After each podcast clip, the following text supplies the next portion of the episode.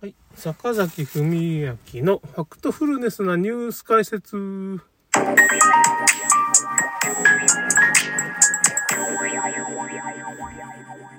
あちょっと話がね、フラットハウスに行ったんで、まあ、進撃の巨人とフラットハウス問題みたいな。だから、進撃の巨人って漫画があるんですけど、あれが結局まあ、フラットハウスと同じような世界観なんですよ。まあだから結局、壁の向こう側になんかあるんですけど、まあ、南極の壁に、に覆われてるんですね。僕らの今生きてるフラットアースなんで、僕らの世界っていうのは。だから進撃の巨人っていうのはまあ、どんな漫画かって言ったらまあ、まあ、ウォールマリアとかそういう、高い塀によって、外側にすごい巨人がいて、その塀から攻めてくるわけだから、塀が壊れて巨人が入ってくるようなことがあるんですよね、漫画としてね。それで人が食われるっていう風な、巨人に食われちゃうってね。お母さんが、主人公のお母さんがね、食われたりするっていう衝撃的な漫画が進撃の巨人っていう話なんですよ。だけど巨人っていうのは人間こう変身して巨人になるっていう風な、まあ、設定になってるんですけど、だからその時ウォールマリアとか、まあいろんな壁があって、壁が潰されて、また中の方に巨人が入ってきてっていう風な、そういう話になってるから、何重にも壁があるんですけど、まあ、この地球のフラットアースモデルでは外側が南極の氷で覆われた壁で、その外側わからないっていうか、まあ、僕らこの世界を支配してるイルナミティとかね、秘密結社は知ってるんでしょうね、おそらく。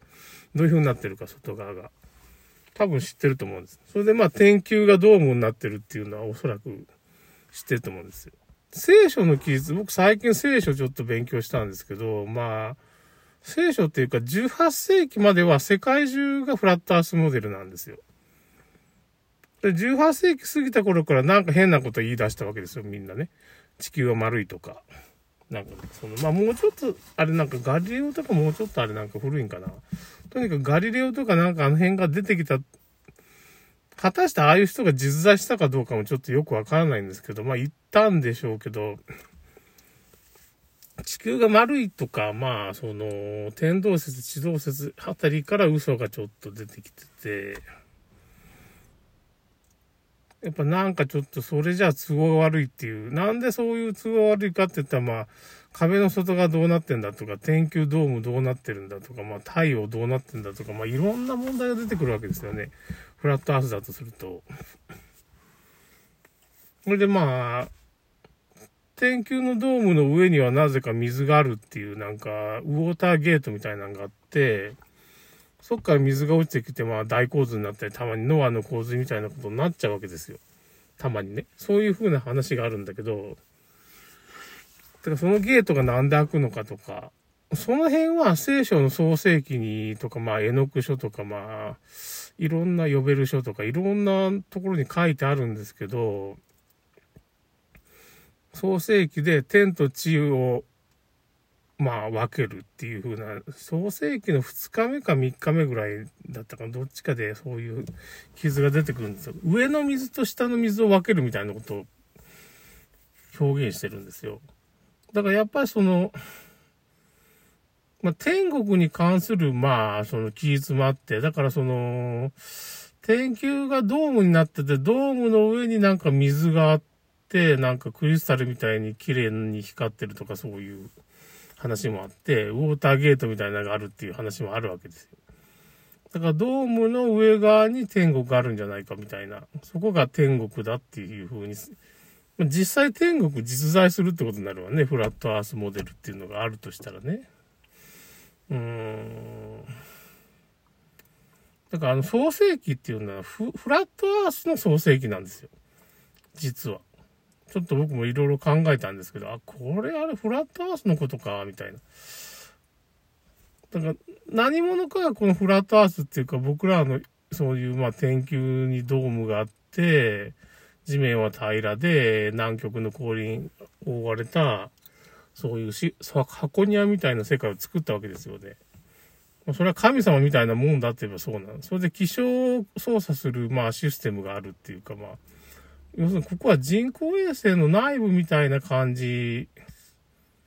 そういう可能性もあるけどね。じゃないかっていう風な。まあ、ガンダムみたいな感じのことを覚えて人工衛星の内部みたいな存在なんかもしれんなわけですよ。僕たちが今生きてる世界は。おそらくもうこれフラットアースっていうかまあほほぼ確実だっていうのがだんだん分かってきたから、だからそのマットフラットとかフラットアースみたいなやってる人っていうのは、もうそれは多分真実だろうなって薄々気づいた人が今なってて、なんか変なスピリチュアル系の話してるわ、こいつらみたいな方に、まあ、僕はもうそっちの方にちょっと関心がいってるっていうか、まあコロナがどうこうっていうのもま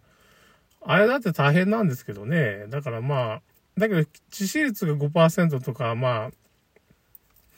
そんなにむちゃくちゃ高くないで死ぬ確率がね、それはひどいことにはなっていくんですけど、まあその、ある程度防御できるっていうかね、ちゃんとその栄養をちゃんと取れば解毒が、まあ完全には無理ですけどね、遺伝子が増殖するわけだから、まあそういうふうな、もう、あんまり僕もね、そんなことばっかし言ってても仕方ねえなって思って、まあちょっと先に進むことにしたわけですよ、僕ね。もう、もう今起こってることはもうどうしようもないが、まあその現実なわけだから、その、8割の人がね、その、毒を打っちゃって、もうシャレにならんことになってるっていうかね、その、泣いて生まれたきたけれどってブログを僕もずっと見てますけどね、もう200何話みたいになってて、何千人も死んでるっていうかね、大体その医者が厚労省に報告を上げてる死亡数っていうのがもう2万とか3万なんですよ。そういうデータみんな、そ、そのデータはどこにあるんだみたいな感じだけど、まあ、チラチラチラチラちょっとまあそういう情報があってから見たらまあ2万人か3万人死亡を上げてんだけど、2700円しか今ちょっと認めてないと。認めてもな。因果関係不明もでデータ上げてるのは2700人なんですよ。もう2万人とか3万人が、医者がもう報告してるんですよ。だからまあ、もう3万人超えてるぐらいは大体確実なわけですわね。死んでる数で。死んでるだけじゃなしに重症化っていうのがちょっとまあ、体調悪くなるとか、失明するとか、歩けなくなるとか、腰痛になるとか、歩けなくなるっていうか、杖ついてる人が増えてるっていうのもね、腰痛になるから歩けんようになるんですよ。腰、まあ、腰痛はただの腰痛じゃなし、まあ、神経障害みたいなことも起こってるわけだから、歩行困難になると歩けなくなるんよね、最終的には。その、排尿障害とかになっちゃうけど、神経がやられてくるとね。うん、そういうことが今もう起こってると。だんだんだんだんその健康的に悪くなってるから、ある程度解毒方法をちゃんと実践して、まあ、それは黒酢飲むとかさ、5ALA かな？それともグルタチン的のサプリを飲むとか、ビタミン、ミネラルちゃんと、僕だったらニンニクとかですけどね、今。ミネラルとか。ニンニクなんかすごいですよね。あの、フルボ酸は入ってないけど、うん、浅いマグネシウム、なんかマグネシウムみたいな体にいいっていう最近あってね、なんかいや、マグネシウムじゃなかったね。あマグネシウムだったかな。まあそういう感じのやつも、ニンニクに入ってんですよね。いろいろね。キノコとかにも入ってるしね。ねまあだからその辺の、マグネシウムじゃなかったかな。えーとね、マがつくなんかそのいい薬みたいなのがあったんですけど、マグネシウムじゃなかったような、浅い、なんだったかな、ちょちょっと思い出せないんですけどね。まあ、中村クリニックのブログ読んでたらわかるんですけどね、その、マグネシウム似たような名前なんでちょっと忘れちゃって、すいませんね。そそれすごい、まあ、ニンニクに入ってるからニンニク食べときゃいいんですよ。そんなこと言ったらあれだけど。まあ、もう聞かんかったらそういう病院行ってからちゃんとサプリメントみたいな最近いろんな病院でね、そういうサプリンメント出してくれるから、そういう取り組んでるとこも多いですからね。なんか後遺症とかは、まあある程度対応できるって完全には治らんけど、まあ、んまその辺考えても仕方がないね。もう起きちゃったことは起きちゃった。8割の人が輪を打っちゃったわけだから、まあどうしようもないなって。もう僕その辺もどうしようもないわけですよ。ある程度助ける救済策があるわけだから、完全には無理でもね。世の中なんかそんなもんじゃないですか。完全には助けきれないその他人をね、いくら助けようとしたって無理なわけじゃん。本人がそう、自らそう失敗しちゃってるわけだから、未だにその失敗を認めないわけよね。そっから行動を修正すりゃいいのにね、その全くそういうことはありえんみたいなことを言っちゃって、もう実際に起こっちゃってるわけだからね、その、いろんなところの会社のデータっていうのがもう出ちゃってるわけなのでね、まあまあ、それはともかく。だから今僕の関心は、だからフラットアースとかそっちマットフラットみたいな、歴史が改ざんされてんじゃないかな、みたいな話に言ってるわけですわね。うんということで、ちょっと今日もなんかたわいない話になっちゃったな。なんか、でもまあ小説書いたり、まあちょっと勉強したりとか、もう今ちょっとまあその、コロナの輪がね、まあ、コロナのまあ後遺症のその、なんていうかね、後遺症ばっかし追っかけてしまうようなね、そういう病気みたいな状態になるから、なるべくそんな話はもう、まあ、一応データ調べるけど、まあ、まあ、気楽に考えていくしかないわね。うん。大体僕らが思ってることの、まあ、なんていうかね、98%は起こらないんですよ。僕らが不安に思ってることはね。意外と起こらないことが多い。